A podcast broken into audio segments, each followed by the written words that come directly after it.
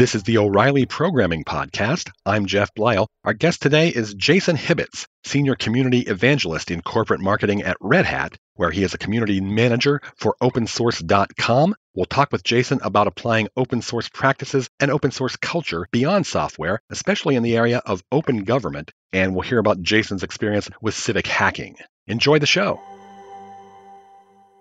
We're delighted to be joined by Jason Hibbets of Red Hat and opensource.com. He's the author of the book, The Foundation for an Open Source City, and he has been active in numerous civic tech events and hackathons, particularly in Raleigh, North Carolina, where he lives. And you can watch a video of a presentation that Jason gave called How Does Raleigh Use Open Source on Safari, O'Reilly's technology and business learning platform. Go to safaribooksonline.com to access that. Hi, Jason. Welcome to the podcast. Hey, it's great to be here. Thanks for having me. We'll spend probably most of our time talking about open source cities, open government, those kind of things that I know you're heavily involved with, especially there in Raleigh. But before we do that, can you give us a little background on opensource.com? Um, you've referred to it as an open source storytelling platform. So, um, what's the goal of that platform? Yeah, so I started at Red Hat in 2003, and about eight years ago, we launched uh, this idea, opensource.com, um, with kind of this this vision of being, uh, you know, how do we collect all these different open source stories that aren't being told? And so, uh, with that idea, um, and also with the idea of how do we how do we show how open source is being used beyond technology, uh, and how do we show how open source is being applied to other disciplines? Um, that was kind of the the initial piece of it. So where we've gone from 2010 to current and hopefully beyond is reaching out to various open source communities and projects and trying to get an understanding of uh, you know what the, what their needs are, um, what kind of new technology things they're getting into, and really just kind of being a, almost kind of the pulse of what's happening in the open source community. Uh, and we feel really confident that we're accomplishing that based on uh, some of the metrics we follow. Uh, one of our big uh, metrics is page views, and for the last six months, um, probably a little bit longer, we've been getting over a million page views a month mm. um, and, and over uh, about 700,000 unique visitors. So that tells us that people are interested uh, in the in the stories that we're publishing. Well, what kind of stories uh, are you publishing? Yeah, it's it's it's really um, the full gamut of open source. Um, I could say first of all, it's it's not like the here's the latest release of X Y Z or here's the dot yeah. two version of this. tend to focus on maybe a little bit more of the human side of things. Um, but I mean, we're doing everything from open hardware to programming languages like Python and Perl to um, humanitarian FOSS. And, and we're just seeing a lot of interest, um, you know, in, as I said, the full spectrum of open source. Uh, we, we, touch on open government, we touch on open healthcare. Um, open law is a very popular topic as well. And so, you know, we're just seeing a lot of interest from the various communities. And what's really interesting for me is that the uh, when we look at what we publish on, on average, let's say we publish around 100 articles a month. Of those 100 articles, about 60 to 70 of them are coming from the open source community at large. And, and so I define that as someone who doesn't have a, a redhat.com email address, mm-hmm. right? And so we're getting stories from you know, Linux containers is a hot topic. Uh, we just had the OpenStack Summit recently, and we cover OpenStack uh, topics and everything from, like I said, open hardware to sysadmin. And so we've got a, a pretty good spectrum of things, uh, which I think is great because no matter what you're interested in, you're going to have something new every day, uh, a new story every day coming from one of those uh, topics and everything in between. You alluded to this a, a bit earlier about how open source practices or, or, the open source culture can be employed in other areas beyond software. I, I, and we'll talk about government, of course. And I think government is kind of a, at least slightly intuitive about how, how that might work. But what about some, some other areas? Like uh, you mentioned healthcare, education, things like that. How can the open source culture kind of work there? Yeah, so this is actually how uh, one of the main reasons why we started the project is our big five topics that we were looking to cover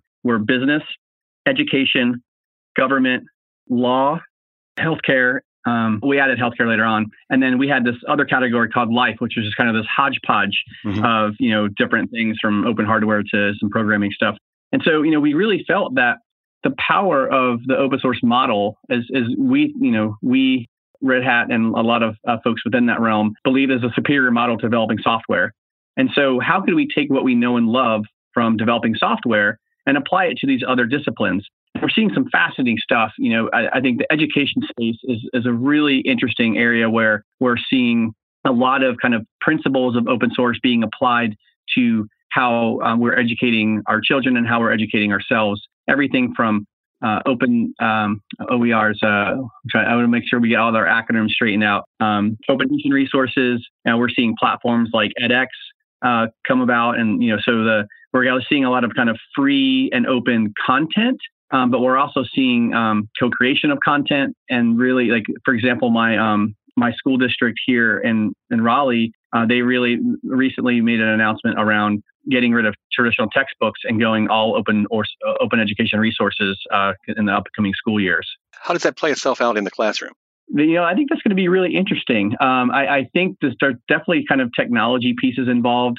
Uh, we did a story on um, a, a, school in, I believe it was Utah, and it was kind of dubbed the open source high school, where it was, if you can imagine, uh, kind of a, a remote uh, work environment, but you know, with a classroom setting. So the kids, uh, the, the, the students had uh, assignments they had. They kind of work at their own pace, and then they had an opportunity to participate in um, local sports and, and things at other high schools. But for the most part, um, you know, I think they'd meet in person every so often, but uh, everything else was virtual. Um, learn at your own pace. When you get stuck, you uh, reach out to your teacher, and then you can get some one-on-one time um, outside of the, the normal recorded tutorial. So I think that's just kind of really interesting of the the flexibility that you could even have at the high school level. Um, at other levels, I think it just involves some sort of device where they're reading their material and having, I think, probably a lot more interactive uh, learning opportunities. And I think that's uh, when you get that creativeness there, I think that's where a lot of learning really can be accelerated. Jason, how about healthcare? Can you give me an example of how that might work?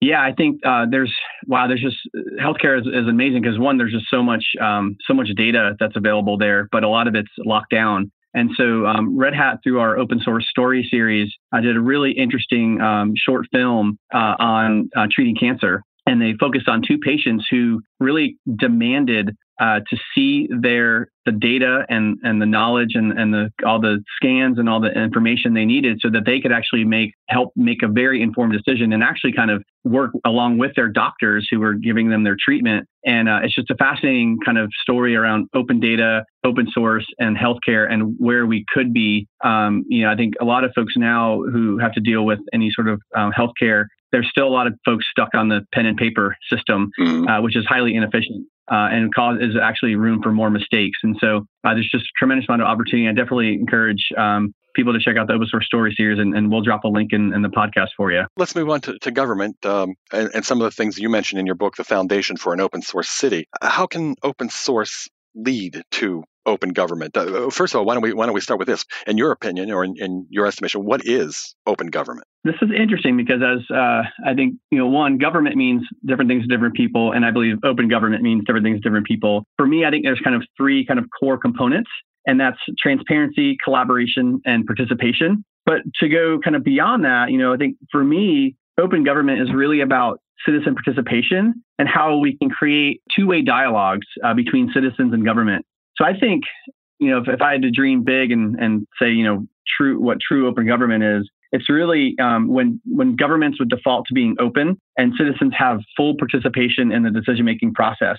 So you know that's I think we're far removed from that in our current um, democracy, where we have representation, um, which I, ideally is supposed to represent us, but truly doesn't. Uh, I would say I, I read this book uh, a few months ago called Crowdocracy, where it really kind of takes us the concepts of open source and uh, an inter- intersection of democracy, and it's actually an evolution of democracy of saying, hey, you know, we've we've gotten democracy this far, and it's and it's gotten us here, but the the whole concept of this crowdocracy is to have um, basically have all of our laws kind of be open source projects, so to speak, and and you can present uh, an open source project and people can give some input, and there's a certain period where an incubation period where people would review it, and then basically um, you would we would could kind of redefine communities in the capacity of like, well, what communities does this affect? Is this your local community? Is this your state community? Is this your federal community? And allow people to have more influence to the creation of it, and then have a, more of a voice slash vote in and whether it should be um, passed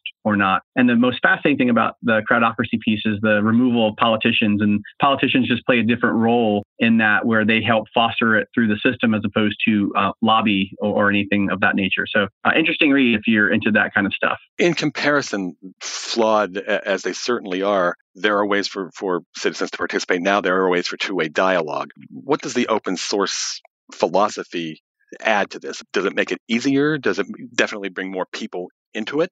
Yeah, so I think I think that's yeah. You, kind of touched on touched on kind of where I was alluding to with that. Um, you know, there are certainly public processes in place now for people to participate. Uh, I would say most of the time that's at 7 p.m. on Tuesday in a city hall somewhere where maybe someone can't physically get to and participate. So I think the open source piece is kind of opening up the aperture to allow more virtual participation. And, and I think that's where we have more opportunity to create better dialogue and to create better laws and and even um, you know even bringing in some concepts of, of an agile uh, into into government, which you know uh, beyond kind of creating physical code, you know, we're creating uh, or you know electronic code for computer programs. We're creating code, you know, as in law. I think we just open up that to more than beyond just having to be there in a physical person to be at City Hall or to, to be right there doing it. It's just, um, I, I think, as we know with open source, it's a very global phenomenon and, and anyone from anywhere can participate. I think that's really where um, that intersection can, can really change things. Your book, The Foundation uh, for an Open Source City, is largely about your experience in Raleigh. What's happening in Raleigh that, that makes it an open source city? the way I kind of outlined uh, the book was to talk about five principles of an open source city. And, and these are kind of things I saw happening in Raleigh that I thought could apply elsewhere. And so the first piece is to have citizen participation and, and having a culture of openness. The second piece is around kind of defining open government through through law and through uh, a resolution. Uh, the third piece is very similar to the, the government piece, but having open data and making sure that there's policies and procedures in place to have open data. The fourth component is supporting the communities and the groups and the events that are occurring around having a more open government. And then lastly is just kind of this idea of, um, of a, a, hub for innovation, kind of fueled by open source thinking. So not necessarily thinking like, oh, we've got to have open source companies, but kind of making sure we have an open source approach to uh, the innovation. And that's having companies collaborate on things. Maybe they compete at something, but maybe it's having two healthcare or two pharmaceutical companies collaborate on creation of new drugs or, or, research or whatever that may be instead of oh this is mine mine mine let's open up and share and see where we could do together and that would be fostered through the instrument of, of the local government not necessarily uh, i think that's just more of it's just the idea of you know having that culture and having that spirit of um, open is a better way and so having maybe that having that philosophy penetrate through various uh, pieces, you know, even beyond the government. But I think having that structure within government then permeates out to the respective communities. One of the things you just mentioned, um, open data and, and making sure or, or attempting to have policies that support open data. How hard is that? Wow, um, this is this is a really loaded question. So I, I, would say it's different for every city, and but I, I think the biggest barrier is not a technological barrier. Um, there are some some amazing startups and some great technology that can provide you an open data portal. The two pieces that are really tough with open data is making sure that you have accurate anonymized data that adheres to the definition of open data, and then the cultural barriers within government of willingness to give up some of that information. And the reason why folks who work in government may be hesitant to do that is because because data may tell uh, people may interpret that data in a different way right? So it may tell a story that they don't necessarily want to tell not because they don't want to tell it because it's not the right story. So i think um, as i said from a technology perspective that's a pretty straightforward piece it's making sure we have accurate data that tells the right story so jason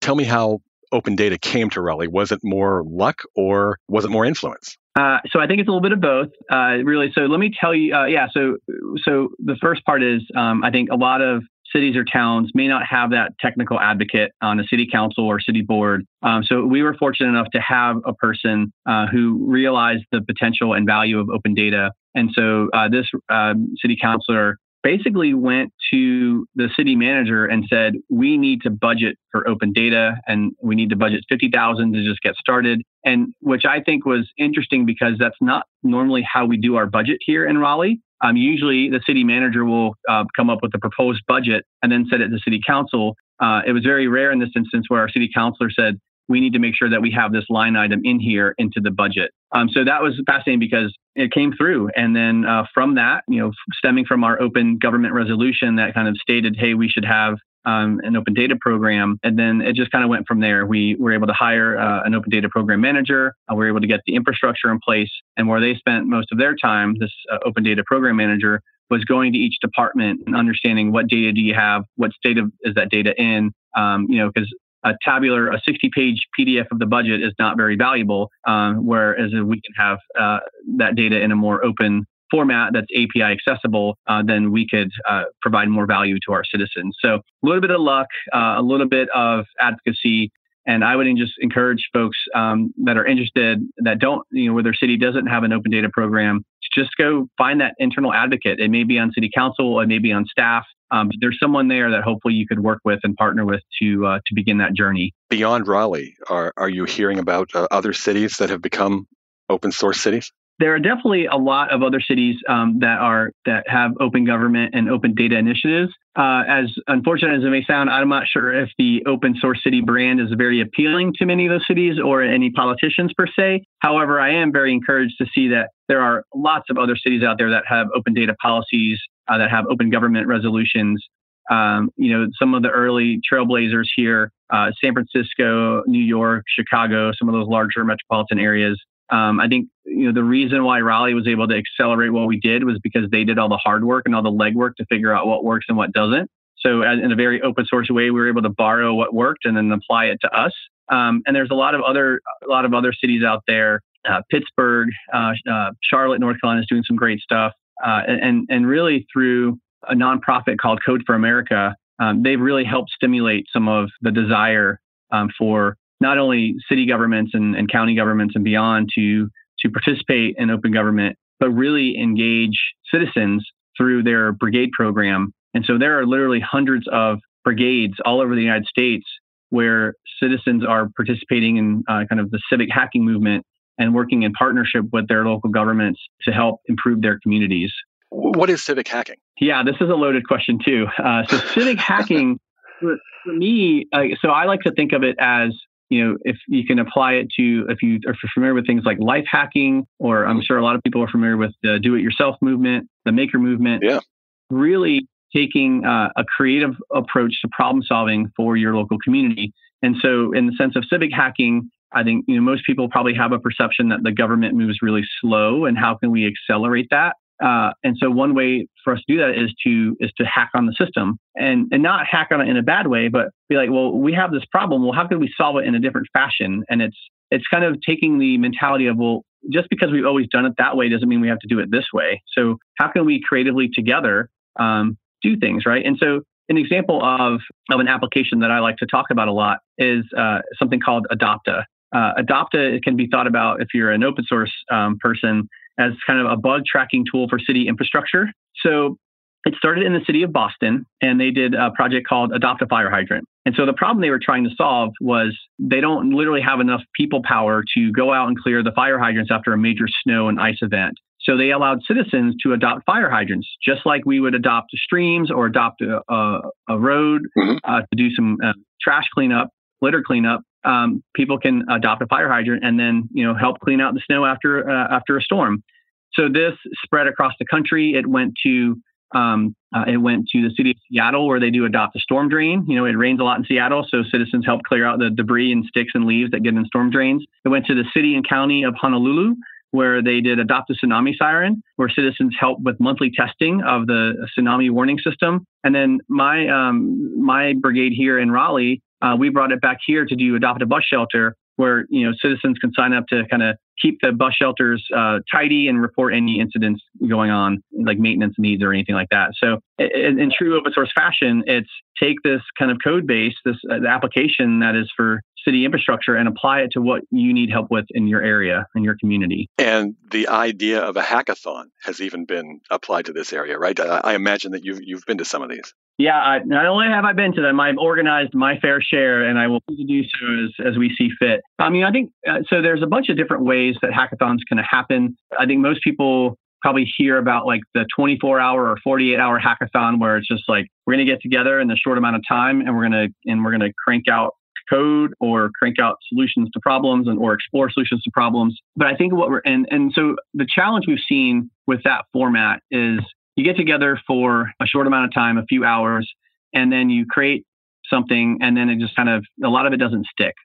And so I think what we're seeing now is this uh, this rise of what I would call sustainable civic hacking of how can we take this concept of a civic hackathon where people get together for a short amount of time and use that more uh, from an agile perspective, use that more as a sprint to advance uh, an existing project or advance advance something that's already existing. So I think it's the balance of, you know, civic hackathons are traditionally, hey, let's go create something new. But I think where I see the movement going now is civic hackathons are let's come together to advance what we already have and to enhance what we already have. So I think that's where I see it going. And I think that's definitely helping us be more sustainable and more. Uh, I think we're going to get more participation because people can see that it's not just throwaway code or throwaway ideas. Uh, it's something that's actually adding value uh, to the community.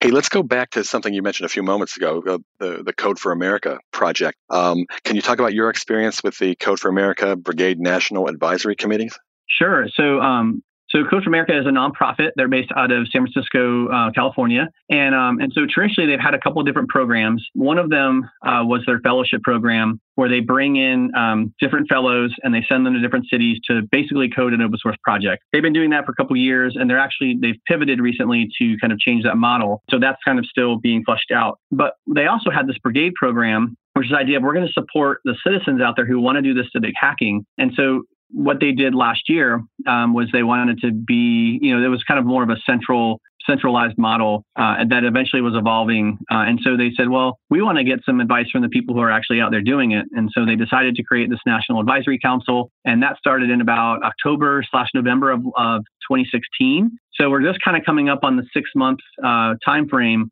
And uh, here in May 2017, uh, we actually will have our first technically our second. We, we met at their Code for America Summit, but our first kind of meeting as a National Advisory Council uh, in person meeting. And so we're getting together um, and we're going to talk about how um, we're going to talk about the current state of the brigades. We're going to talk about um, how we want to make decisions and how we want to move forward with the advisory council. Uh, so far, I've had a great experience. There's eight other individuals uh, from across the United States that are outstanding and, and, doing some amazing work in their local communities. And we get to get, we get to along very great. We've got a lot of ideas, but a lot of it comes down to is uh, what do we want our results uh, to be? And so I think we're going to get some uh, some some clarity on that and, and see how we want to really help advance the civic hacking movement through the brigade program. Jason, going back to like the whole the whole thing about an open source culture, should programmers should people with with the actual programming backgrounds get more involved why why is it important um, for that community to get more involved in civic efforts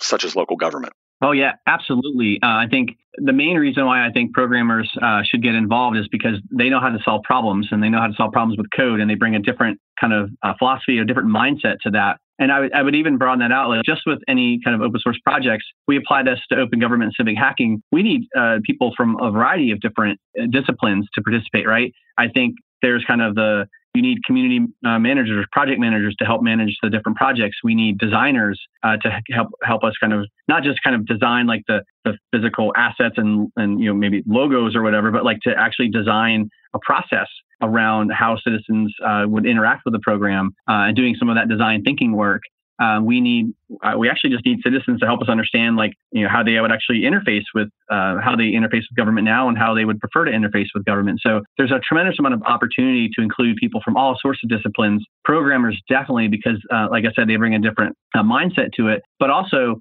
um, where i see a lot of opportunity one of the um, areas i'm seeing kind of evolve uh, on the civic hacking side I, I have a, a couple different kind of models in my head. One of those models I call the augmentation model. And this is where a government agency uh, actually would own, let's just say, an open source project. And then they would uh, come to hackathons or come to uh, regular meetups and present to them, hey, this is uh, our feature list or this is uh, this is our wish list of things we would like to add to this program. We don't have either one, the staff, the time, the resources, or the talent to actually get that done. And I think there's a great volunteer opportunity for programmers to volunteer some of their coding expertise to augment our um, our, eight, our government agencies uh, with code or talent or whatever that may be. And and this way, they the reason why I love this model is because programmer can just come and spend a couple hours and, and hacking on something and it has a real impact on the team working on that project, which ultimately has an impact on the citizens using the app. So I think it's a, it's definitely something we should explore and see uh, where where that where that works and does it work act, work in reality, or work on the street, right?